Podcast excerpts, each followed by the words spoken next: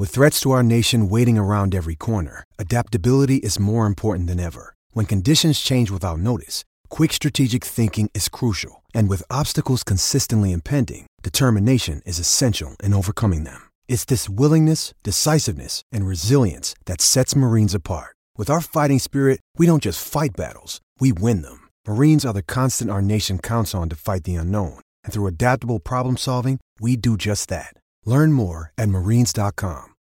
When you need mealtime inspiration, it's worth shopping Kroger, where you'll find over 30,000 mouthwatering choices that excite your inner foodie. And no matter what tasty choice you make, you'll enjoy our everyday low prices, plus extra ways to save, like digital coupons worth over $600 each week. You can also save up to $1 off per gallon at the pump with fuel points. More savings and more inspiring flavors make shopping Kroger worth it every time. Kroger, fresh for everyone. Fuel restrictions apply.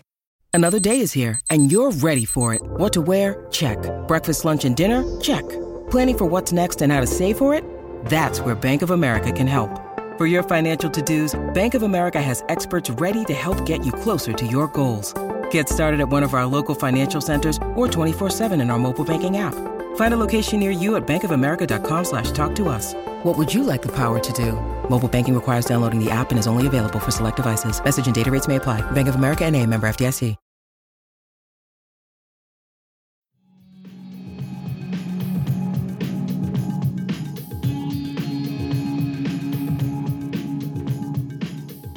Welcome to United Hour, your one stop shop for all things Manchester United. I'm your host, Nick. I'm Reese. And I'm Ed. Three of us joining up here. We are recording on Sunday, just 24 hours after our last preseason game against Everton. And yeah, look, we've only got a few days left till the start of the season. It's come around quickly. Has been a slightly kind of disjointed preseason, but I think it has been for a lot of the teams, so it shouldn't make that much difference. Uh, you know, we're going to have a quick chat about the Everton game, who started there, who we think might start against Leeds, and then yeah, have a big look at where what are we kind of expect for the season. Really, are we ready to challenge? Um, what are we expecting? You know, I actually saw some comments from Roy Keane, who he said he thinks we're still one or two players away from being able to challenge the likes of City and Chelsea and which I don't actually agree with because I think that our squad is damn good and ready to go. But yeah, I will be interested in your two thoughts on that. But uh, look, let's just start looking at that Everton game. Um, you know, a lot of people online were making big deals about us losing some of these preseason games earlier on, uh, whereas to me, you know, preseason results don't matter at all. So we can't means we can't get that excited about the fact that we spanked Everton either. But I know Everton and um, you know they're supposed to be coming in with Benitez and everything. And they had a relatively strong team out, so to come out four 0 is good morale for the season at least. Uh, I know you watched both of you watched this match in full, so yeah, I mean. Ed, do you think like you know this is a reasons to be cheerful, or is it just you know another preseason game really? No, I think it is reasons to be cheerful. It it, it was a strong. I know it's just a preseason friendly, but it was a strong Everton. It's only Richarlison and um, who was the other player missing? I can't remember his name now, but um, yeah, we, we played well, scored a few go- goals. Bruno looked on it, which you know is always important for the for the season. Um, Maguire contributed with a header, which you know he actually found the back of the net with a header. So, you know, it's it those sorts of things are things you need to be happening irrespective of the game. Yeah, exactly. I mean, yeah, the other player they do have missing is uh, Gylfi Sigurdsson, and maybe we won't go into too much detail about why he's missing. No, there's another striker. Um, uh, Calvert Lewin. Calvert Lewin. That's oh it. yeah, Calvert Lewin. Yeah, yeah, yeah. So they were missing their kind of firepower. Um, but yeah, look on the kind of side of just going into the season, it does feel good. I mean, the only problem was that we obviously had that one game postponed against Preston. So this is the only preseason minutes quite a lot of our players have had. I mean, uh, Reese, do you think this is going to be something that impacts us and is going to cause a problem? Because you know, last season we had a really bad start to the season, and a lot of people put that down to kind of lack of preseason. Do you think this is going to be an issue this time round? I can't see how it won't be an issue, but I think a lot of teams are going through the same same problems. I think there's going to be a lot of hangovers from the Euros. I think if you looked at City, the way they were playing against Leicester, they looked really off the pace in Community Shield. Um, Liverpool look off the pace in pre-season as well. So I think it's going to be a common theme uh, from the big teams that they will struggle going in. But I think today was a was a very strong Everton side. I know we've mentioned Richarlison's missing, Calvert Lewin's missing, but it was still I thought on paper it looked a very dynamic Everton lineup and we looked com- comfortable victors. I mean, I know a lot of the goals that we scored today can be attributed to Pickford taking off an England shirt and putting back his Everton shirt and sh- showing what he's really made of. Um, but it was still it was still impressive. We looked really solid in defence, and obviously we, will touch upon the midfield, etc. But um, I think our backup players who will probably start the season and then get out of the team as as we move into the season, I think they'll be fit enough and they're raring to go for us to make a good start to the season. Hopefully. Yeah, and I'd just like to say I don't think if Dominic Calvert-Lewin or um, Richarlison were on, they'd have scored. But we they were Everton weren't creating anything in that first half at all. There was a lot of safe passes, wasn't there? Um, yeah, they.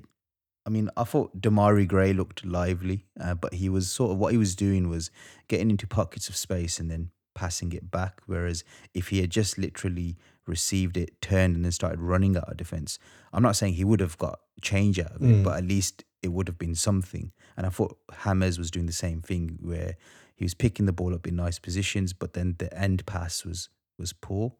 Um, so we the defense really didn't get tested much. Oh, that's probably fair. Yeah, and you know, we haven't had either of our big summer signings on show yet. I mean, since the last time we recorded, Sancho was fully confirmed, and Varane, although is still subject to medical and whatever, is now, I think, in the country under quarantine and will soon be going through some of that administration process of getting the signing done. I read uh, today uh, uh, that um, it could be signed by Wednesday, so we'd be able to train on Thursday and Friday. Yeah, so that'll be interesting. I mean, I, I think if he's only even coming into train Thursday, Friday, I would not expect him to play next weekend.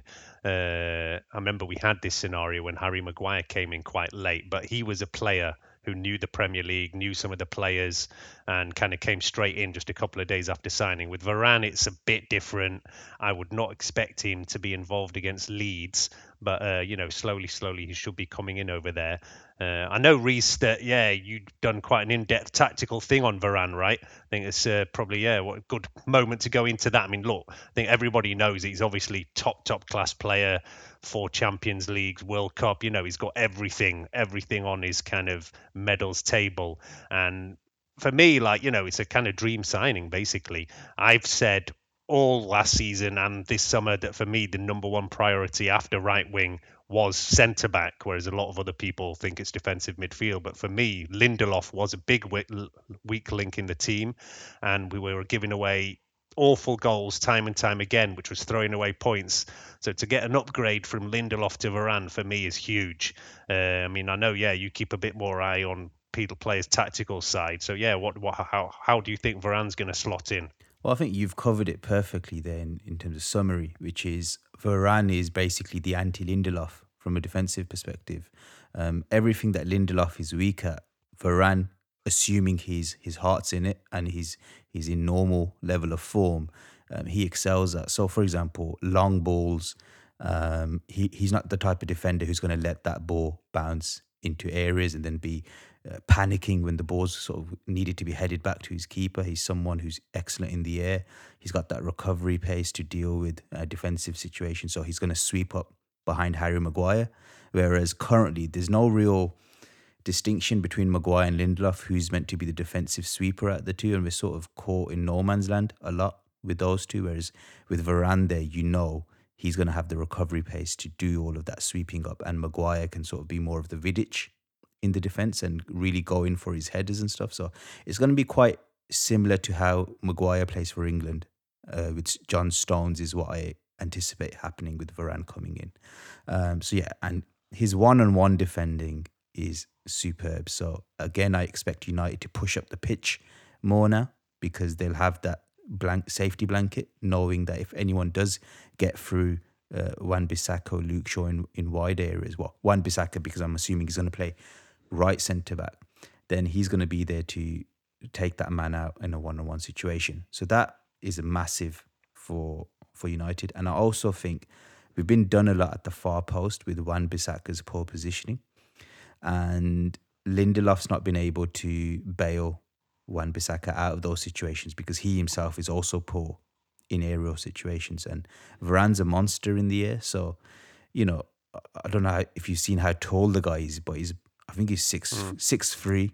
He's a big presence, um, but then he's got a wonderful leap to go with it and timing in the air. So, you know, Touchwood, as long as his heart's in it, that is a massive signing for United from a defensive perspective.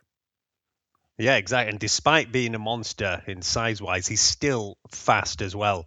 Uh, you know, that was often an issue with Lindelof, where, you know, high balls, he's getting caught out and he's not able to track back fast enough. And, you know, I think these kind of things should not be an issue anymore. Uh, so, yeah, look, we're looking forward to these players getting back involved. It is a shame that it's been kind of delayed and they've not been involved in pre-season. We've also still yet to see Cavani uh, arrive. He was given a kind of extended break after the Copa, and then the other two who are missing were Bailly and Amad, who were playing out in the Olympics and have still not returned. But apart from that, everybody else is back. Uh, even seeing Phil Jones back in training, although yeah, he wasn't involved in this Everton game. Um, but yeah, I expect that the defence that lined up against Everton will be the defence that lines up against Leeds. So David De Gea, Aaron Wan-Bissaka, Lindelof, Maguire, Shaw. That I think. I wouldn't be surprised if he just chucks him in, though. To be honest. Do you think Varane could still start next weekend? I, I don't see why not. We just talked about all the qualities he's got. I don't see why why you wouldn't just you know is a is a, world class player. Just get it let, get him started, get him going, get the defense settled. I think that is possible that that could happen because he's that level of player where you could just throw him in. He's got a natural good yeah, level of exactly. fit, natural good level of fitness. He's not the sort of guy who's going to come in overweight. Um, he's he's proper lean, mean. Um, but yeah, I can also see your point as well, Nick, which is he could just go for the tried and tested and just let maybe Varane come in the week after, perhaps. Um, it, it's tough to say at this stage because it, it is so many players just coming back here and there. Mm. Um, but at the same time, I think Ole must be conscious of the fact that you know last season we didn't make a great start and as much well, as awful, we had an awful start, yeah, and you know, so, took us a while to make up for it. Yes, as much as he wants to try and ease people back in, he's got to also balance it with the fact that we need results right here, right now. And mm. what better way to do it than just to chuck everyone in, and within three games, you know, they'll probably be up to the pace then, rather than taking the time with it. And two months down the line, you still haven't managed to get everyone, you know, your your starting eleven there ready, knowing each other inside out. Yeah, it is difficult to kind of find that balance between because he's obviously had certain players who've had a full preseason and they're not necessarily our first choices, you know, whether it's the likes of Matic, Mata, you know, they've been there the whole time. So you'd say, you know, they're the most up to speed, but they wouldn't usually be the ones starting for us. And, you know, the midfield who started against Everton was Matic, Van der Beek, Bruno. And, you know, one of the really interesting things that I was looking out for was to see if there was any signs of a kind of formation change or tactical switch. Uh, you know, last season, although Ole did change a few times and we had a diamond and a few different things going on at some point, his mostly reverted always to the double pivot. That was most of the time as well Fred and McTominay. I mean, sometimes he did mix it up, and Pogba played there as well. And of course, in some cup games and things like that, Matic did play. But that was generally what he went for, and that was his favoured formation. Uh, you know, there's been a lot of press saying that maybe Ole will go for a more kind of progressive attacking style with just one sitting midfielder and two sent forward. Uh, I mean, I didn't fully watch this game, and I know you two did. So, Ed, I mean, do you think some people were saying that they think Matic was holding and we were playing 4-3-3, whereas others were saying no, it's still a pivot. I mean, what did you see in this match? Well, I thought it was more of a pivot, a double pivot with um, Van der Beek having more license to go forwards and, and carry the ball and support attack more so than perhaps. Well, I guess McTominay would as well, but um, certainly Matic sat back a bit more, in my assessment. Uh, yeah, and I think he always is going to. I mean, Reese, did you see it like that? I mean, I think I, I, I mentioned it briefly before our call, which is you know players make formations, and sometimes we get too caught up with what tactical instructions the manager gave, when sometimes it's just the characteristics of a player that makes the formation look different. Mm. Um, so so the way I saw it was it was kind of a, a double pivot, but obviously Matic just being Matic is is going to be more of that holding one out of the two. And I did see Van der Beek dropping deep on the right side of the pitch uh, to pick up the ball and collect it. But at the same time, as Ed's mentioned, he was getting more further forward as well. Um, so it was shifting into a 4 1 4 1 per se, where Bruno's mm. sort of occupying the left half space and Van der Beek's occupying the right half space. But you could also say at times it was a double pivot. So I think it's one of those where, you know, you can't really pinpoint what formation it was. Um, but what I will say is I thought Matic and Van der Beek linked up beautifully for this game. Oh, um, yeah, definitely. And it was just nice to see United just stroke the ball around, control the game, and actually have intelligent players in possession. Um, how how often we're going to see this pairing going forwards into the season once everyone's fit and back, and obviously opposition is going to be more fitter and pressing harder as well. It remains to be seen, but I think it could be quite a useful partnership to see in the first month of the season. I wouldn't be surprised to see Van der Beek sort of make that position his own. Well, I'd love to see it. I'd love to see it because he, he could be that regista type figure which we're all crying out for. You know, mm. so someone that just controls a goddamn football match. Um, but um, I have question marks as to whether Ole will retain that faith in him once once the season sort of properly underway. Yeah. Yeah, I mean, it was interesting that, yeah, he changed the midfield at half time. So, yeah, Matic and Van der Beek started, but at half time, he changed to Fred and Pogba. Um, ah, you know, I don't know what that says, but he's obviously just trying to give everybody minutes. Just minutes, uh, I think, uh, yeah. Yeah, exactly. You know, Matic and Van der Beek have had some minutes already, whereas Pogba and Fred hadn't had any. So it was the first kind of 45 minutes they were getting a run out there as I say, the midfield for me is the most interesting area of what's going on pre-season. It is the biggest area of debate still amongst our kind of fan base. I still see a lot of people online, especially Twitter, saying that we're not going to win the league because we haven't bought like some, you know, defensive midfielder. I personally think that's way over the top. I think you know maybe it is an area that maybe we can still improve, but I still think we've got very good options. I think that both Fred and McTominay are underrated as players. Like, you know, neither are world beaters, but they're both good players. Uh, you know, said Fred has been selected for Brazil all the way through this Copa over there. McTominay as well, playing for Scotland. Uh, you know, Matic is not totally finished yet. People kind of make out as if he's like done. He's just part of the coaching staff or something. Yeah, all right. He's 33. he's not going to play every week, but yeah, he's not. He's not finished. And yeah, I do also expect that Van der Beek will play a lot more this season. I don't think he is going to play much in around that number 10 where I think when he came in, quite a lot of people thought he's going to be the kind of Bruno backup, that he's more of an attacking player. I when I've seen him, he's seemed more comfortable to me around the midfield. Uh, so I expect to see him more around that area. And I don't know, even as you say, like uh, Reese, whether he can even eventually transition into some kind of number six, like uh, I don't know, a Michael Carrick or something. Maybe it's too much of a stretch, but he, he, I think he has a lot of the attributes to be that kind of player. Personally, he started there. He did start there, but the way Ajax play football, they can kind of throw anyone into that position who's got half decent passing intelligence. And but I don't see him as a deep lying playmaker, if I'm being honest, in terms of just being the sole uh, CDM pivot Busquets star. I just I just don't see it defensively. Just doesn't have enough coverage in his legs to be able to handle that position. But as the the regista next to a really strong CDM, I could see that. I mean, today we saw we saw that he can do that role. I know it's just preseason, but some of the passes he was playing from those deeper positions, he can really stroke a ball around and control a game of football. Um, but the problem is, as much as um, you've spoken highly about Fred and McTominay, and I agree with those sentiments, I think they get shat on a lot by our fans and undeservedly so.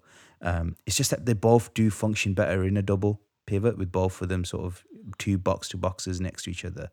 But they wouldn't be able to carry the whole side defensively if it was, say, Van der Beek next to them. And I think mm. Van der hmm. Beek would benefit a lot from having like a world. Let's just say there was a Fabinho as the CDM. And then I reckon someone like Van der Beek would really thrive. Having someone like him just completely looking after the game defensively and letting him just basically run the football match. And we don't have that figure. So I think that's holding Van der Beek back.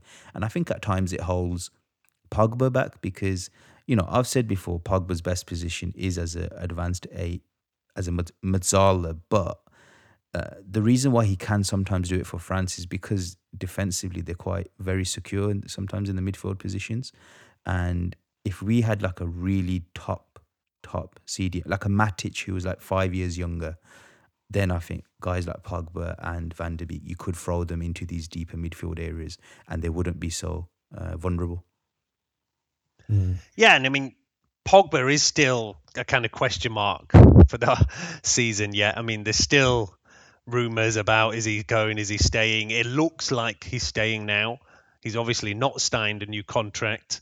I am not happy with him going into the season not having committed to the club, going to the last year. Uh, for me, it's you know a shame and kind of mismanagement from the club that he's even been allowed to get to this situation again. Uh, you know, we all know his agent is very difficult and will do whatever he can just to cause trouble even because he's never had a good relationship with our club all the way back to Alex Ferguson. Um, so yeah, I'm not comfortable in general with this situation, but I still think that if Pogba's around, it won't affect him, and he's will still play well for us at least, and he is a good player. Uh, but yeah, I really do think that his contract situation has to be sorted out. I mean, I could not handle at all him walking away for free for the second time uh, next summer. I mean, that's just something that doesn't bear thinking about. I mean, if he's not re-signing, we should try and sell him. But I think, yeah, maybe the problem in the transfer market is that nobody actually wants him or nobody's ready to pay the money anyway. I mean, he's been linked with Paris Saint-Germain, but I think now all of a sudden, if they're trying to put together a deal for buying Messi, that they're not going to have much money left, even if they are kind of the bottomless pit of oil cash that they have over there. Um, but yeah, I think even they might struggle. The latest, the latest rumor is that they're not interested in Pogba now that Messi's a, um, sort of pretty much a done deal. That's died down. Yeah, and I actually think it's more than possible that they weren't interested anyway, and that it's all just agent talk to try and get a better contract out of us. Uh, I still think that it is all just about that Pogba wants to resign, and it's just about him getting the deal from the club. Uh, he's obviously asking for a hell of a lot of money. You know, there's different kind of figures thrown out there. Who knows what the reality is? But I'm sure he's looking for more than any of our other players is on, which to me is not justified. Uh, you know, even if he's a high-profile player, he had a good season, but I don't think he deserves to be like way ahead of anybody else in the squad. That's for sure. Um, but yeah, look, one way or another, that's still an issue, and where he's going to play and whatever is a whole other question. But yeah, it does just leave a bit of a kind of question mark over everything in that midfield area still. Um, but then, yeah, moving on to the more attacking areas, and yeah, Pogba, of course, could fill one of these against uh, Leeds next week if mm. needed. But yeah, Greenwood starts wide, Martial starts up front, and James was out on the left side. Yeah. Uh, we are missing, obviously, Rashford is not going to be around for a while. And um, I think Cavani still hasn't played any minutes. The only one of those trio that I'm sure will absolutely start against Leeds is Mason Greenwood, just because he's had most of a pre-season. Uh, whether he starts up front or out wide is still a question mark. Uh, you know, Jadon Sancho, like we say, has not been back in training yet. He's one that I think could be a bit more thrown into the match just because you know he knows some of the other players. He... I'm the opposite there. I, I think Sancho will be eased in more than Varane would be, just because it, he's not he's it's different. He's not used to the league in the same sense where it, it's far more intense than the Bundesliga, and um, when we've got other attacking players that can can just slot in, like, and I think I think he'll start Martial and Greenwood to be honest. I, I don't. I think Sancho will be on the bench. Yeah, I actually still expect Sancho to be on the bench, but for me, he could slot in easier than Varane. And for me, I'm more look at things like the fact that this is Sancho. He knows Shaw, he knows Maguire. All right, Rashford isn't playing, but he knows him, so he knows some of these players, and I think he'll be more comfortable fitting in. Uh, whereas Varane, he doesn't know. All right, Pogba, obviously he knows. Apart from that, he doesn't know any of these players. The system is different. As I say, he's still under quarantine. When he's actually in training, we don't know. But yeah, look, who knows? We have to wait and see how these ones come in there.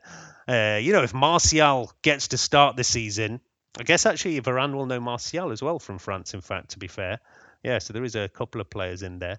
Um, Martial's going to be very lucky to start this season after last year. It means business, though. He shaved his head. Yeah, bald Martial has arrived. uh, I, I, thought he was. I, I, sorry, I just wanted to say I thought he was shocking against Everton, but maybe that was just me being half asleep watching it. But he just felt like every time he touched the ball, he was giving it away. And he, he slowed he slowed down a counter attack at one point, which was a bit annoying. It, it was just classic Martial, really.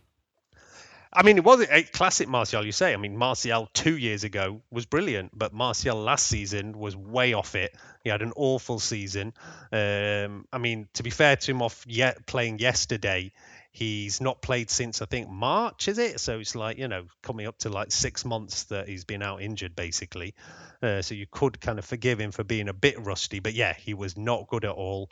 But uh, yeah, I think it is more than possible that he starts the season just because we are not, you know, it's funny. It seems weird to say that we're low on options because in an, when you look at our actual who is in our squad, we have just an embarrassment of riches of attacking lineup. But Martial's, uh, I mean, Rashford is injured. Obviously, Amad's out of the Olympics. Cavani's not back in training. Sancho's not back in training. So yeah, it is more than possible that Martial does start next week. I will say he did look up for it.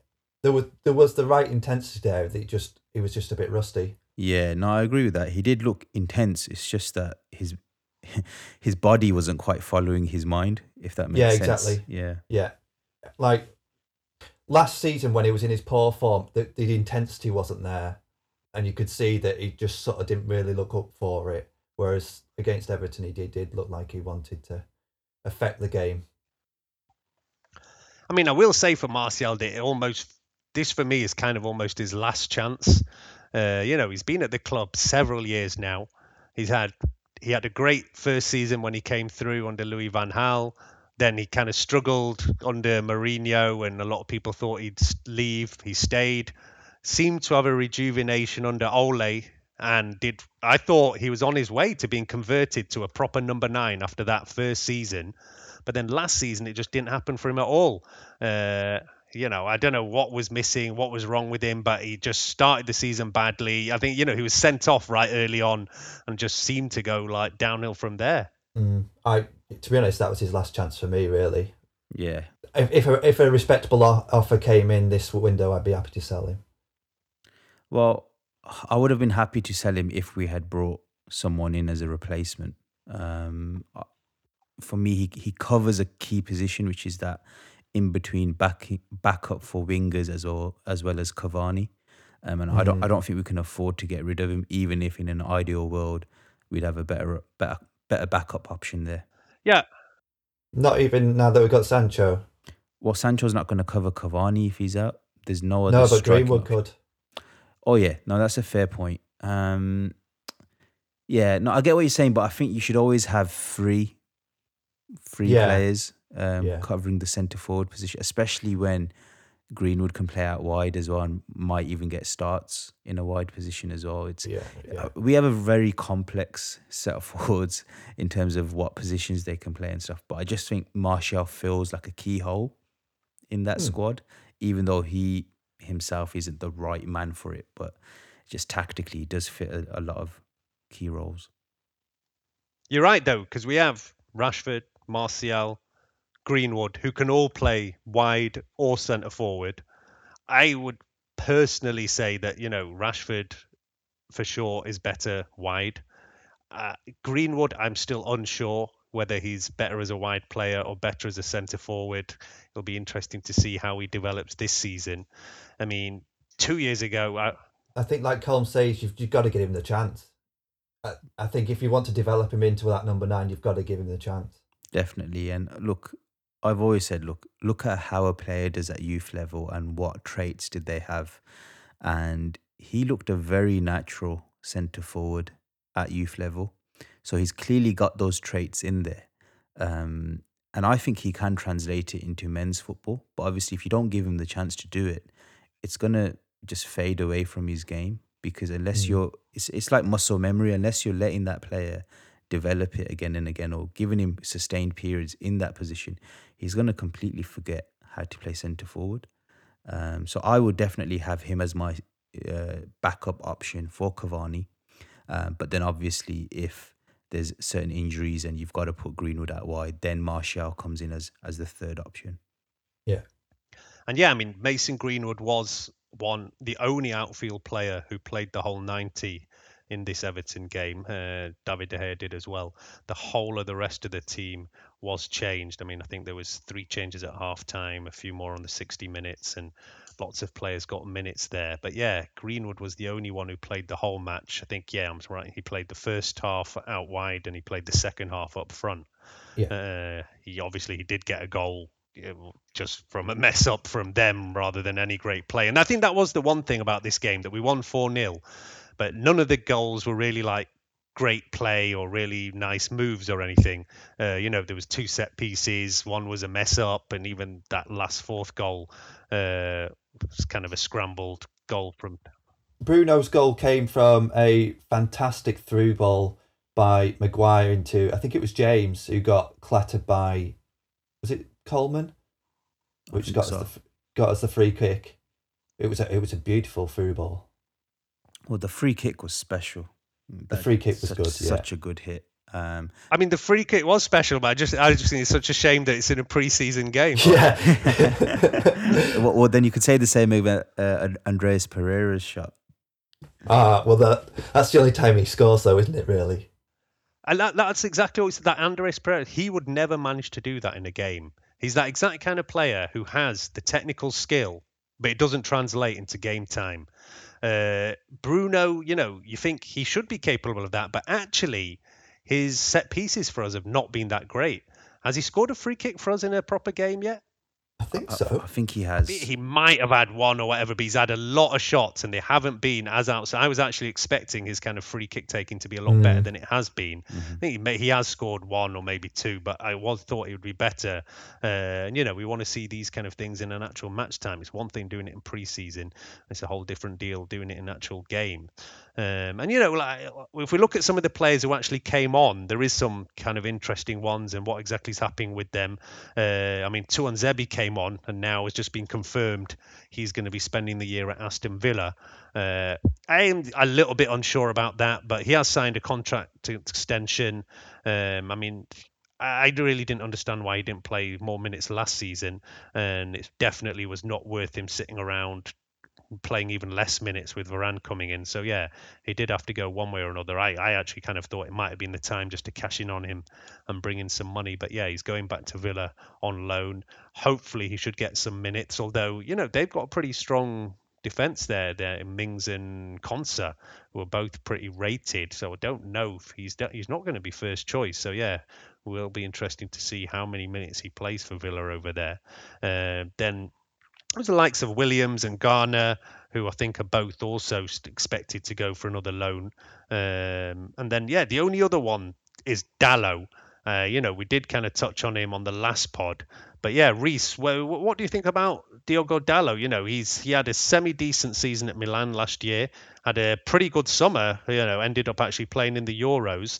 We've been linked a lot with Trippier um, I don't know if that deal's going to happen. Seems clubs are still wide apart in valuation. And yeah, I personally, I'm quite happy for Dalot to come back into the squad. I'm going to be honest with you. I think he's shit. He's, okay. he's just he's uh, someone who was very hyped up by our fan base when we signed him, which was fair enough. You know, young guy who had been making Champions League appearances. Um, but the more I've watched this guy, he just has that he's missing that yard of dynamism, just that bit of extra bit of friction in his play where he just reacts about half a second slower than everyone else. And going forwards, he, he's too slow, in my opinion. Even though he's got some nice footwork, there's just not enough oomph factor there for me. Um, defensively as well, he can. He again, he looks a yard slow. He's always reacting rather than being proactive. I know people are saying at Milan he looked all right, but I mean, when I spoke to some Milan fans, they weren't that impressed with him. And when I watched the footage myself, I just thought he's looking okay because of the slightly slower pace of the league. Um, so for me, I, I don't think he's going to cut it here uh, long term. And I think we do need an.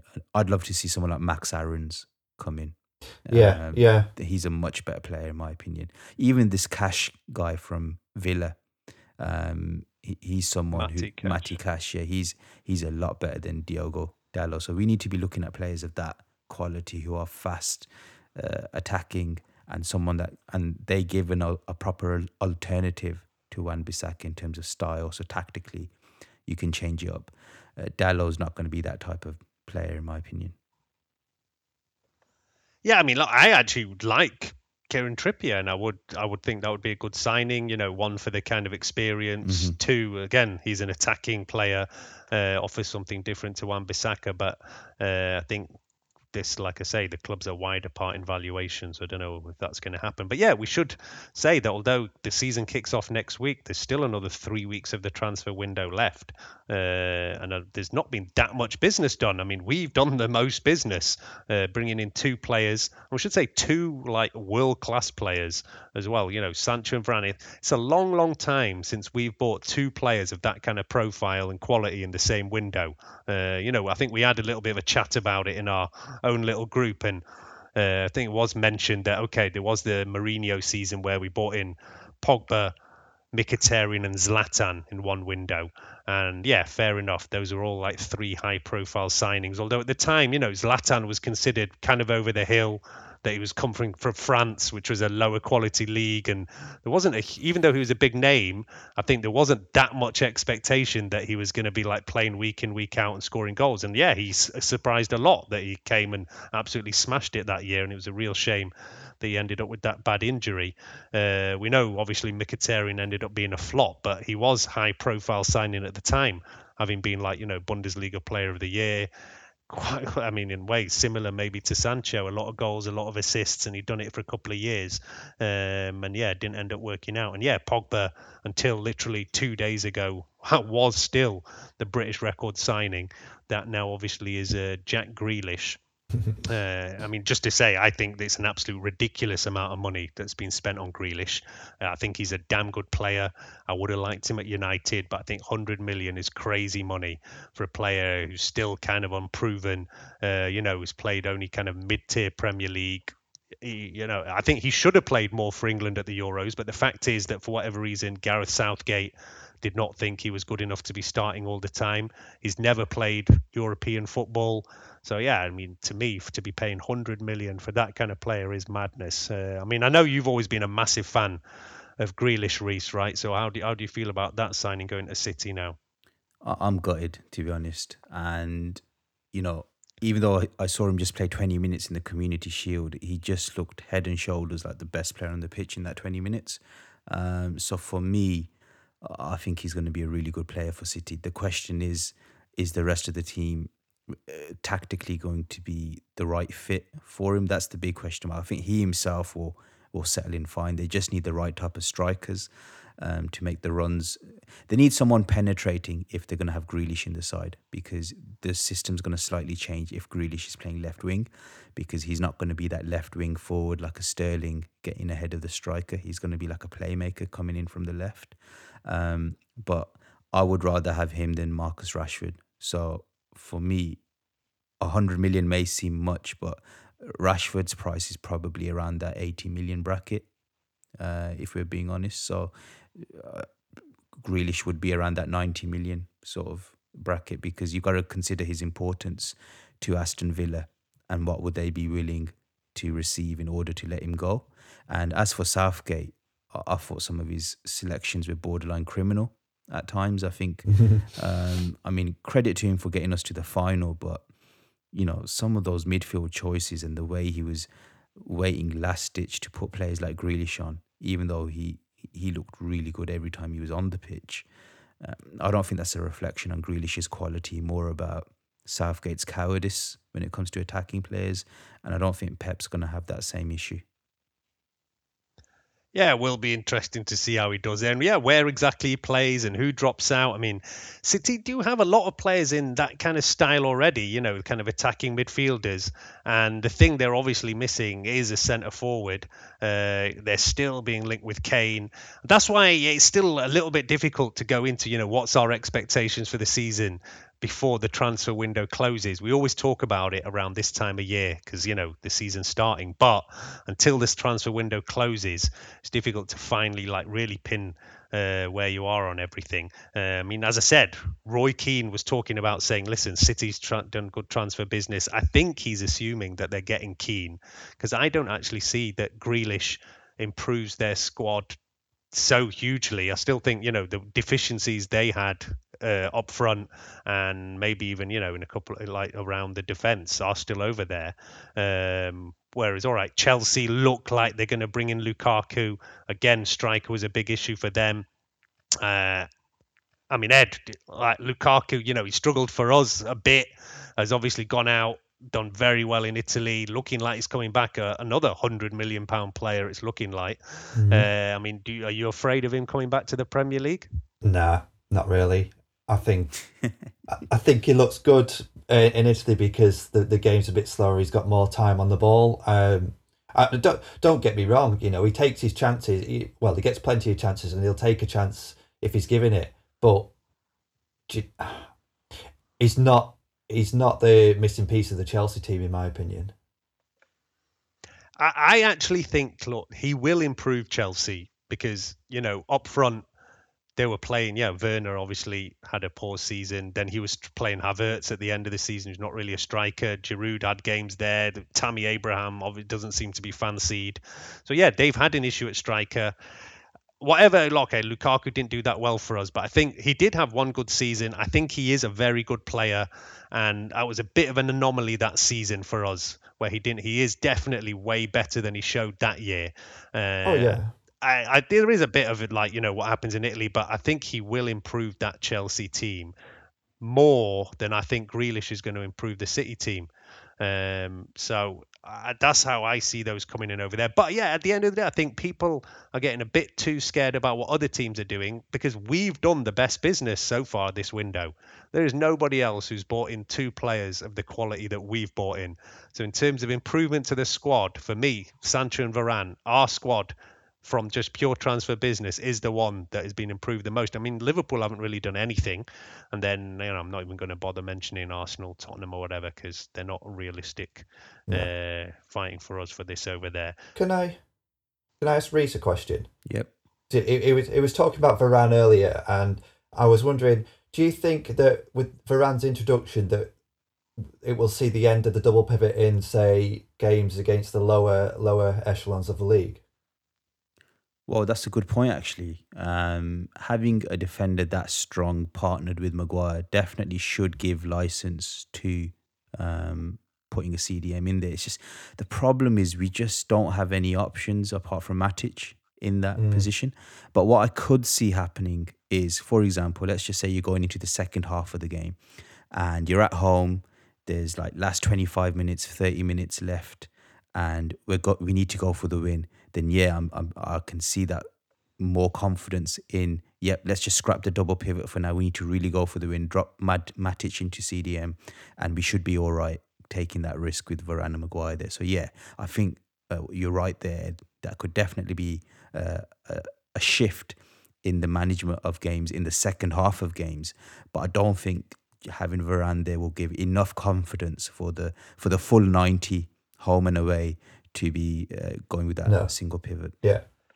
No, I mean, I actually, I actually think that Varane bringing it is a game changer, and I, I disagree with that because I think that is what Ole is thinking about now, and why he thinks he's not going to need that double protection of like McFred in front of there because I think part of the issue was the likes of Lindelof and maybe even you know some weakness around like uh, Wan-Bissaka and was why he felt he needed to go with like two kind of safer options in midfield. Um, and I think that now if you end up with Varane there, you can feel more confident just going with one. I also think that Scott McTominay can play in that position. I mean, he plays centre back for Scotland. So if somebody plays centre midfield and uh, can play centre back at international level, then surely they can play defensive midfielder. It's different. The way a centre back reads the game is very different to how a CDM reads the game versus how a CM box to box reads the game. It's just it takes different sort of spatial awareness and just decision making.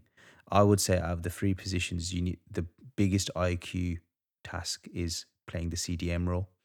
Um, it just takes a lot of defensive intelligence to do it, and I think McTominay, when he's at centre back, he's usually playing in a back three, so he's focusing on sort of one zone of the pitch when he's when he's defending, and he does that job well.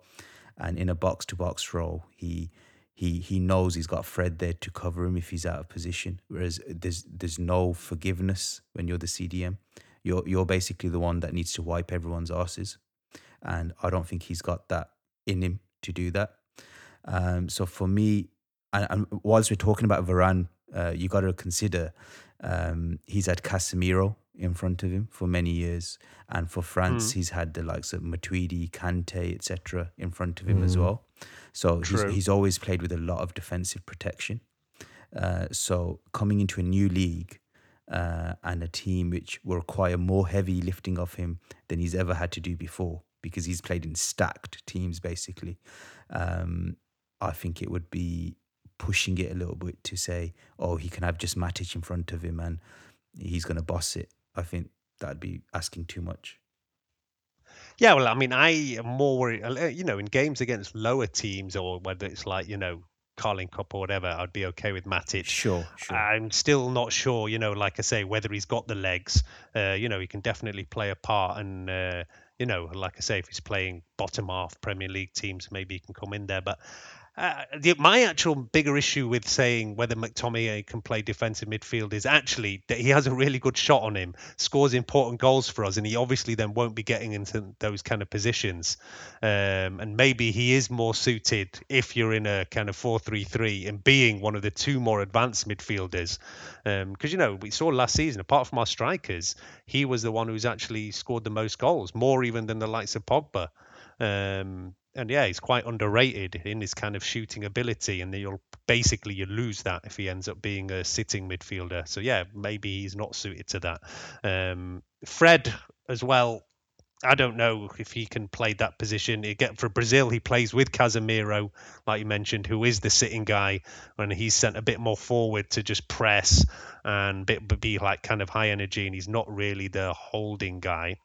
So yeah, I do understand that people question that. Yeah, we don't have that Matic a few years ago, Michael Carrick, or whether there is that kind of player. But I'd also say, like, you know, who is this like magical midfielder who's going to come in do the job of McTominay and Fred and be better at passing more creatively. You know, people talk about that, oh, we need to get this one guy in so that we can free up Pogba and play a more expansive way. But yeah, who is that guy? You know, I see names mentioned Rice, Neves. They're all good players, but I think there's a lot to be proven from all of them. And I don't know which one of these would be ready to step up and really take that position. No, uh, none of them. I mean, none of them, in my opinion. So you're absolutely bang on there. The thing is, finding those type of players is like finding gold dust. It's really, really hard. And when we missed out on Fabinho, that was a huge, huge. I think you know, it, it took us, it hindered us a lot by not signing play like that because they come around very rarely. And he is the type of player that he would have been the mainstay of our midfield if we'd signed Fabinho. Um, you say that though, but Fred has been selected ahead of Fabinho in every single game for Brazil in this Copa America. Yes, because they like to play with two defensive mids, and having Fabinho and Casemiro, it, they just don't gel well together. So it's more of a chemistry thing because with Fred next to Casemiro, with Fred, you know he's going to go between the lines because mm. he's he's quite box to box, whereas Fabinho and Casemiro both just like to sit in front of the defense. So that's why they don't like to put those two together. Um, so that's not to say Fred isn't a good player. It's just he offers something a bit different, which is he can go up and he can go down. And what we need if we're going to go to 4 3 3 is someone that just sits in front of the defense. And we don't have anyone apart from Matic who really does that. Yeah, I mean, the closest player to the likes of, like I say, I'm always saying who's the next Michael Carrick. Maybe it is Neves who plays in that kind of style, but defensively for, shocking though. Well, that's it. I was going to say the step up, like to say to go from being a decent player for Wolves to saying that he's going to be the player who comes in and be a game changer for us. Like, I think that's way too much of a stretch. You know, he might become it in time, but he's nowhere near yet. And you know, again, he's not a player who was starting for Portugal. Uh, you know, he was did not play that many games for them in the Euros, so he's not rated anywhere that level. Uh, you know, I see a lot of these names thrown around that people say, "Oh, if we get this player, it'll change everything for us." You know, and there's others like even Kalvin Phillips. People talk about Ndidi, but yeah, I think they're all decent players. But I don't see that any of those players are that much better than what we've got already. Ndidi's a good shout though, because look, when you're playing a double pivot, right, it's you're focusing on one half of the of the pitch. When you're a single CDM, you need to cover both sides of the pitch. So it takes a lot out of your legs. And Ndidi is someone who can actually play that single CDM, I think, because he's got that defensive coverage and positional awareness to be able to do it. Uh, so I think he's someone that could do it. I think someone like Idrissa Gueye at PSG, someone that could potentially do it. Um, but again, there's just not that many players around. I mean, people speak about Declan Rice, but look, one, he doesn't have the, for me, the ability to progress the play from the defensive third at the level you'd expect of a Manchester United. But two, he, he's not played single CDM. He's been part of a double pivot for West Ham alongside Soucek. And then he was again part of a double pivot for England alongside Kalvin Phillips. Exactly. I made that exact point. I made that exact point and was like, "What? How do people say he's going to be the game changer?" And and if you recall in the England games, he was getting done a lot when he was having to do, for example, he had to track um, who's that Bayern midfielder? I've completely lost his his name. Kimmich. No, no, no. The the other Goretzka. Goretzka. Goretzka yeah. was getting in behind him, and he was like literally having to run after him from behind, which is you know good CDM is not someone who's going to be reacting in that sort of way, having to chase players. They'd proactively have screened the situation in the first place. Yeah. Yeah, and Goretzka, of course, is one we're linked with as well. He's in the same position as Pogba at the moment, going into his last year in his contract. And, you know, that would be the only way that I could be all right with Pogba leaving on a free was if we managed to get somebody like him on in on a free next summer, then you'd say, well, then it's okay because, you know, he's a top, top player as well. Sounds like he's um, agent talk, though, because. Yeah, um, look, as I say, who knows? Close to agreeing a new one, I think, now yeah, could well be. Um, but yeah, look, let's go. Like I say, the big question for me of this pod is: Do you two think that we are ready to challenge for the league here? As I said, saw some comments from Roy Keane and the uh, Charity Shield yesterday, and uh, well done to Leicester City, by the way, for spoiling City's start to the season. Um, yeah, well done there. But uh, yeah, Roy Keane thinks that we're still a player or two away. I disagree with him. I think our squad is ready. I don't see any glaring weaknesses in it. Um, it's just a shame that there's a couple of players missing from injury, and we haven't had the perfect kind of preseason. But I think, as you said, Reese, it's the same for all the other top clubs this season. Whereas last year it was only really us and City because we'd gone deep in the European competition that we were the ones that had the worst kind of preseason issues. Whereas this year it's been similar for all of the kind of top six or so. So it hopefully shouldn't affect us any different than any of those others. So look, I don't say that we're definitely going to win, but I think we are ready to. Uh, so Ed, where where are you at on that? Yeah, I I mean I certainly see what Roy's saying. Um, I we, were talking before, and Reese Reese answered this saying, "What? Why not?" I guess I've stolen his son there, but I also feel like why not? Like we we've got the attack. Our attacking lineup is as good as City's. Perhaps not as deep, but it's certainly as as good. It, it'll score goals this season, and we've we've improved the defense. I, I'll, I, I bet Alex that I we go within five points. We didn't, but I don't see why we wouldn't finish at least second, at least. Yeah, that was it. We went pretty close last season. I mean, all right, we didn't push City till the end of the season, uh, but yeah, we were top of the league after Christmas, finished second. There was a lot of matches. You know, you think about there was those matches like Sheffield United, West Brom, uh, where we threw away points over silly goals. Where you know the likes of Varane should change that. And then there was other games where we weren't managing on the creativity side just to break through and get that one goal, even though we had lots of play. And you think somebody like Sancho is going to make the difference for that. Exactly. So to me, you know, these are the two players who will come in and make the difference. Uh, I mean, Reese, are you agreed with us, or are you still worried about these guys who think we can't do it with the midfield options we've got? No, I, I think you know you've got to look at it relative to the to the title challenges, and I think now when you look at our team, it's really hard to say that team's going to finish below top four. So I think top four should be an absolute given based on the squad. So now you're looking at it. Okay, have we progressed from last season? I'd say yeah have our rivals really, really progressed? Now, obviously, I disagree with you about Grealish. I think he's a fantastic player, but that doesn't mean I think City have massively improved that squad. Uh, I don't think they have.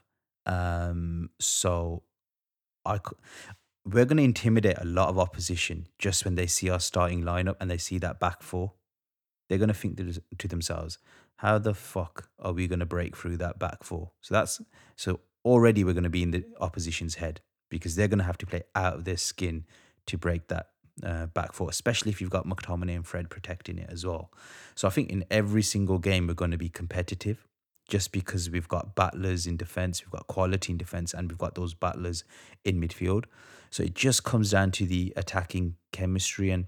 To be fair, attacking chemistry doesn't need to be absolutely on point to maybe nick 1 0 wins and etc. etc. And I think we've got enough versatility in terms of our options to do that. Um, so yeah, I, I would expect a title challenge, and I cannot see why we wouldn't be right up there. Uh, uh, but like I said, it's between those top four clubs. I think City, Chelsea, uh, United, Liverpool, and I would put us right amongst the mixer there.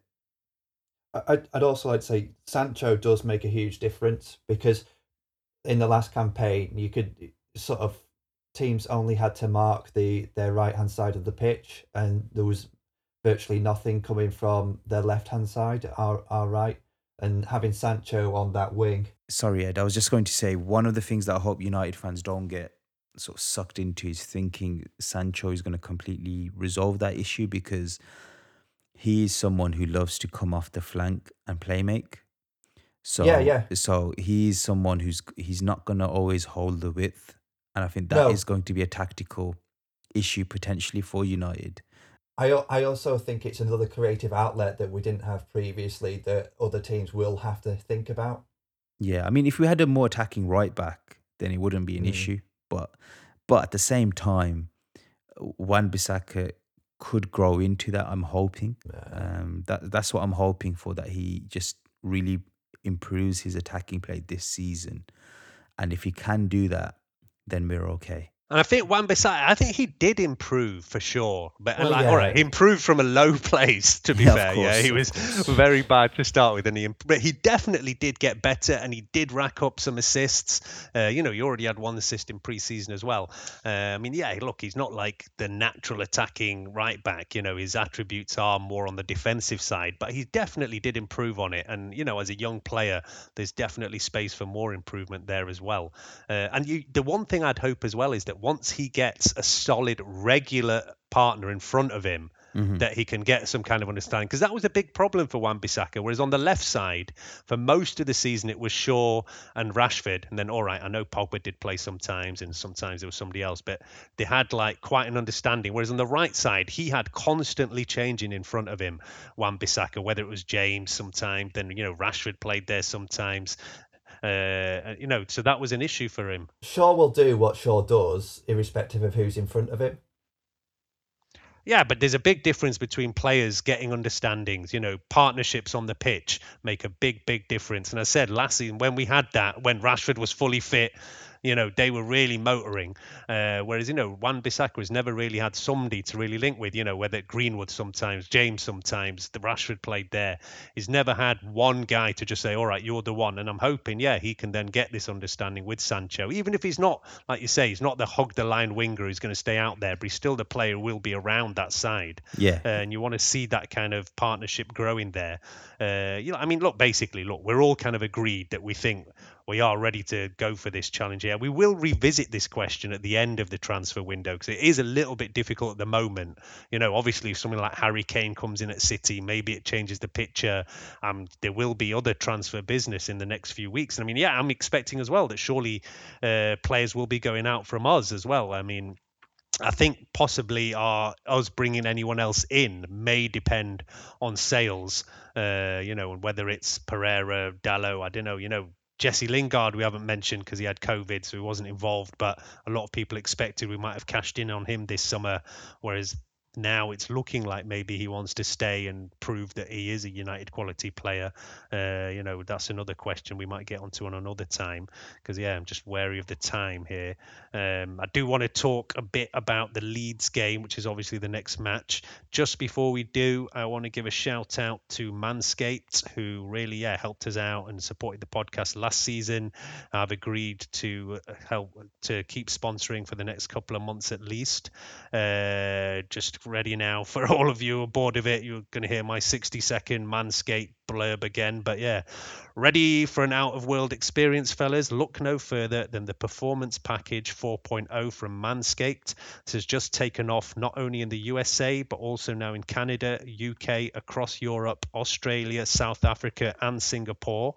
In this package, you'll find the Lawnmower 4.0 trimmer, the Weed Whacker ear and nose trimmer, the Crop Preserver deodorant, Crop Reviver toner, performance boxer briefs, and a travel bag to hold your whole solar system of trimming goodies.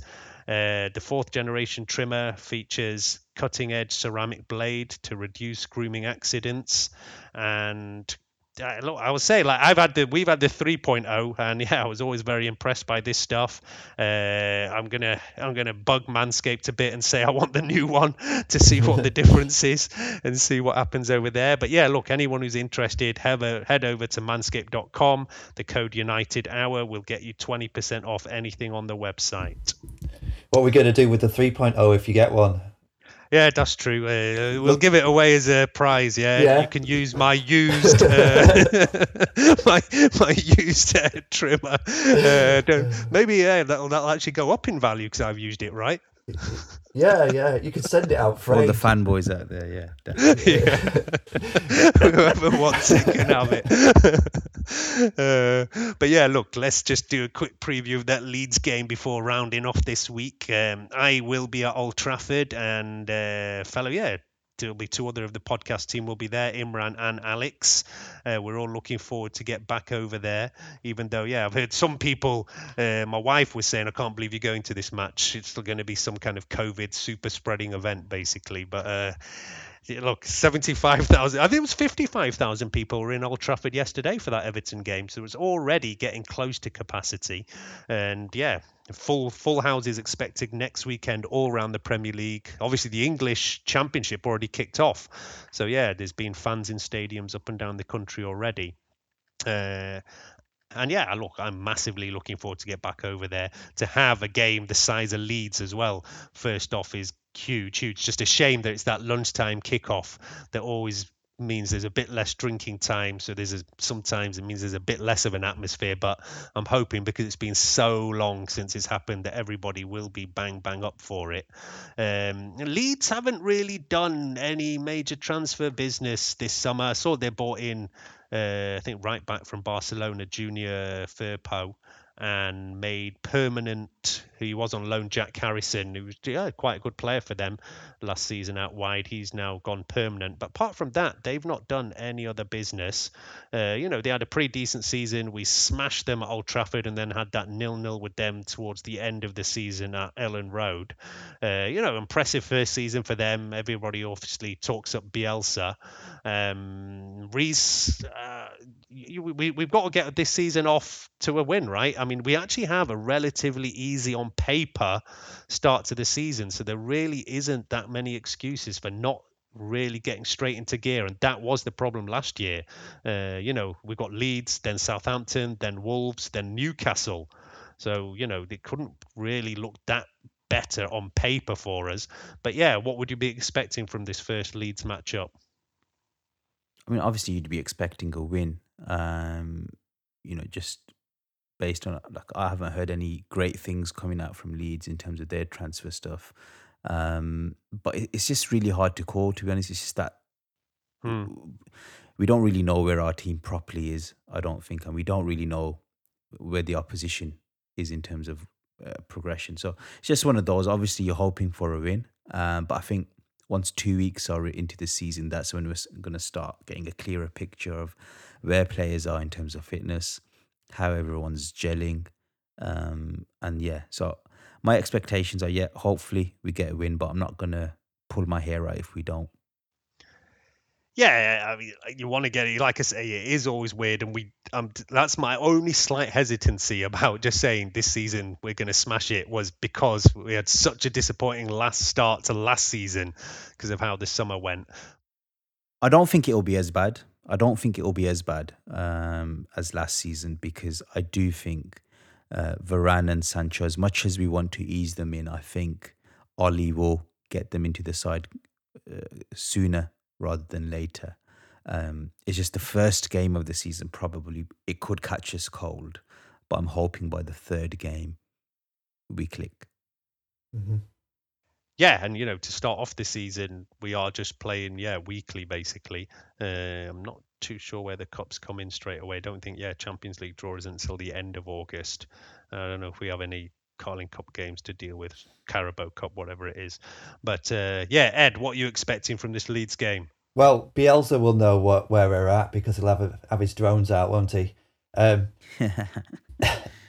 I I'm hopeful for a win. I don't see why not. A, a, night, a good game. Everyone has fun. That's what I want. I want for everyone to have fun. Yeah, well, yeah, I'll, I'll, I'll definitely be having fun. Uh, yeah, I, I, think we might. We'll see. You know, Leeds. We're kind of very tactically naive against us at Old Trafford last season, and we smashed them. And then in the return leg, Bielsa went very, very defensive, which is not normal for him and uh, you know ground out this kind of nil nil. I'll expect Leeds to come a bit more like that this time, rather than the kind of gung ho style they came at Old Trafford last year. And you know, I think we're going to be having to work hard to break them down. But I think we will do. Uh, you know, it was, like I said, a good kind of morale booster to get this win against Everton. And I think, yeah, the players back in the full Old Trafford for the first time since March 2020 I mean, that is going to ultimately make the difference for us and get us the three points in this first game. Uh, yeah. Uh, and you know that that confidence boost. Then that you know that was the problem. Like I said last year, we just didn't have that start, and we're playing catch up for like the first several months of the season. It wasn't until Christmas that we really got going. Um, but yeah, we need that boost. And then, as I say, Southampton away, Wolves away, Newcastle at home. I mean, you really think like, all right, you're not going to win every game straight off, but we couldn't have a kind of better start to the season, really.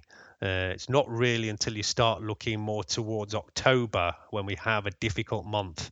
Uh, Leicester away, Liverpool at home, Spurs away. It's, we we have, like I say, on paper an easier start to the season, and then it really ramps up with a crazy October uh, when we'll also have Champions League games thrown in the middle as well. So yeah, we need to start well because it's going to get very difficult very quickly. Uh, so yeah, let's see where we go from there. I'm not going to ask you for predictions of where we're finishing this season until the transfer window is closed, but mm-hmm. I think we're all feeling pretty confident, right, going into this year. Yeah. Uh, yeah, yeah. Look, and yeah, why wouldn't we be? Like I say, we finally have had a mega kind of transfer window of terms of quality, and yeah, I, I still think somebody else will come in before the end of this window. I don't know who, and it might not be somebody who's a top class, but I think uh, we'll bring in somebody else. There'll be a few outs, and as I say, Tuanzebe's gone on loan. A couple of others, Pellistri also confirmed back to Alaves. Saw actually Tahith Chong played for Birmingham yesterday and got man of the match in the championship. Uh, I mean, possibly that is his level. and that's where, where he'll end up playing somewhere around there. But there'll be several other players going out on loan before the end of this window.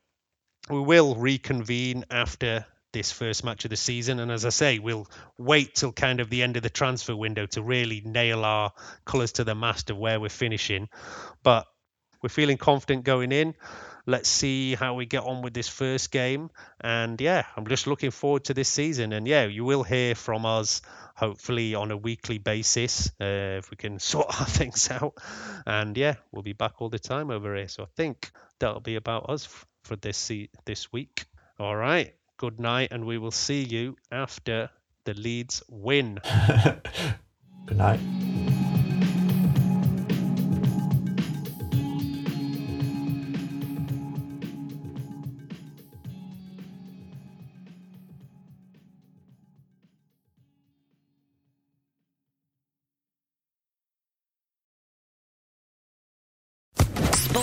Sports Social Podcast Network. It's time for today's Lucky Land horoscope with Victoria Cash.